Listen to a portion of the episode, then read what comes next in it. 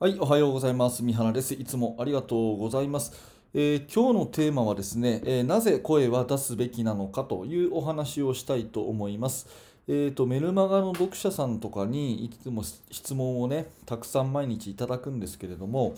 まあ、その中でかなり数多く寄せられる質問がですね、うん、声が出ませんと。どういうふうにしたらいいんでしょうか？なんか教えてくださいっていうお話なんですね。でこれすごく多くの人が持ってる悩みなんだなと思って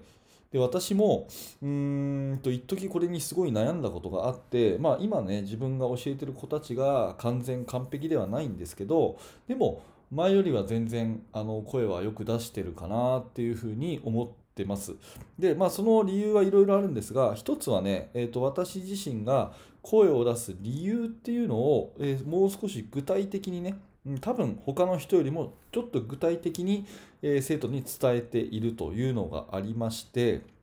まあ多分声を出す理由っていうのはえー喋った方がコミュニケーションを取った方がプレーが良くなるからねっていう話はすると思うんですね。でもなかなかそこから声が出ないということで、えーまあ声を出すためのね、え習慣づくりとか、えそれから練習方法のやり方とかそういうのもあるんですけど、まあ、それは置いといてですね、えなぜというところに今日はフォーカスをして、うん、もう一歩踏み込んだね声を出す理由というものをね私なりに考えているものを伝えたいと思います。でうんと大きく分けて3つありまして、え1つはシャウト効果。それから2つ目がオノマトペ。え3つ目が心拍数ということで、まあ、これ順を追って話をします、えー声を出す1つ目の理由はシャウト効果というものがあるからということですね。よくあるのが陸上の投擲あの円盤投げとかやり投げの選手で投げ終わった後にあーってこう大きな声を出したりしてるじゃないですか。あれ科学的に実証されたシャウト効果っていうもので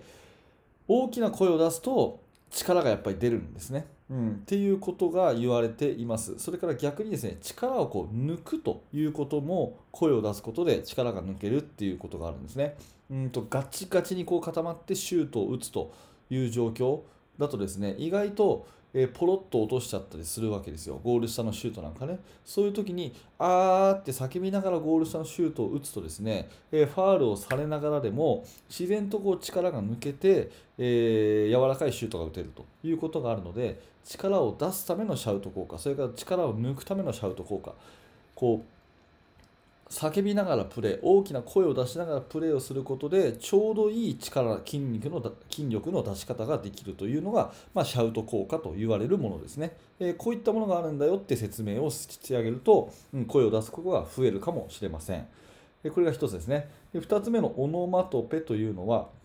うん、これはですね、えー、とさっき言ったガチガチに固まった状態とかねそういうガチガチっていうこう擬音ですね。音に例える言葉。でこれってのは結構ねえ伝わりやすいんですよ、うん、例えばキュッと止まるとかパシャッと入れるとかですね、えー、グッと踏み込むとかこういうおあの音にして、えー伝えると結構伝わりやすいので、えー、とコミュニケーションの中ではこういう表現もどんどん使っていきなとかね。うん、あのいう話を生徒たちにするとちょっと積極的にやり取りが始まったりします。例えばパスをねもうちょっとふわっとしたパスくれよとかね、えーまあここのバックカットに入る時にあの勢いよくっていう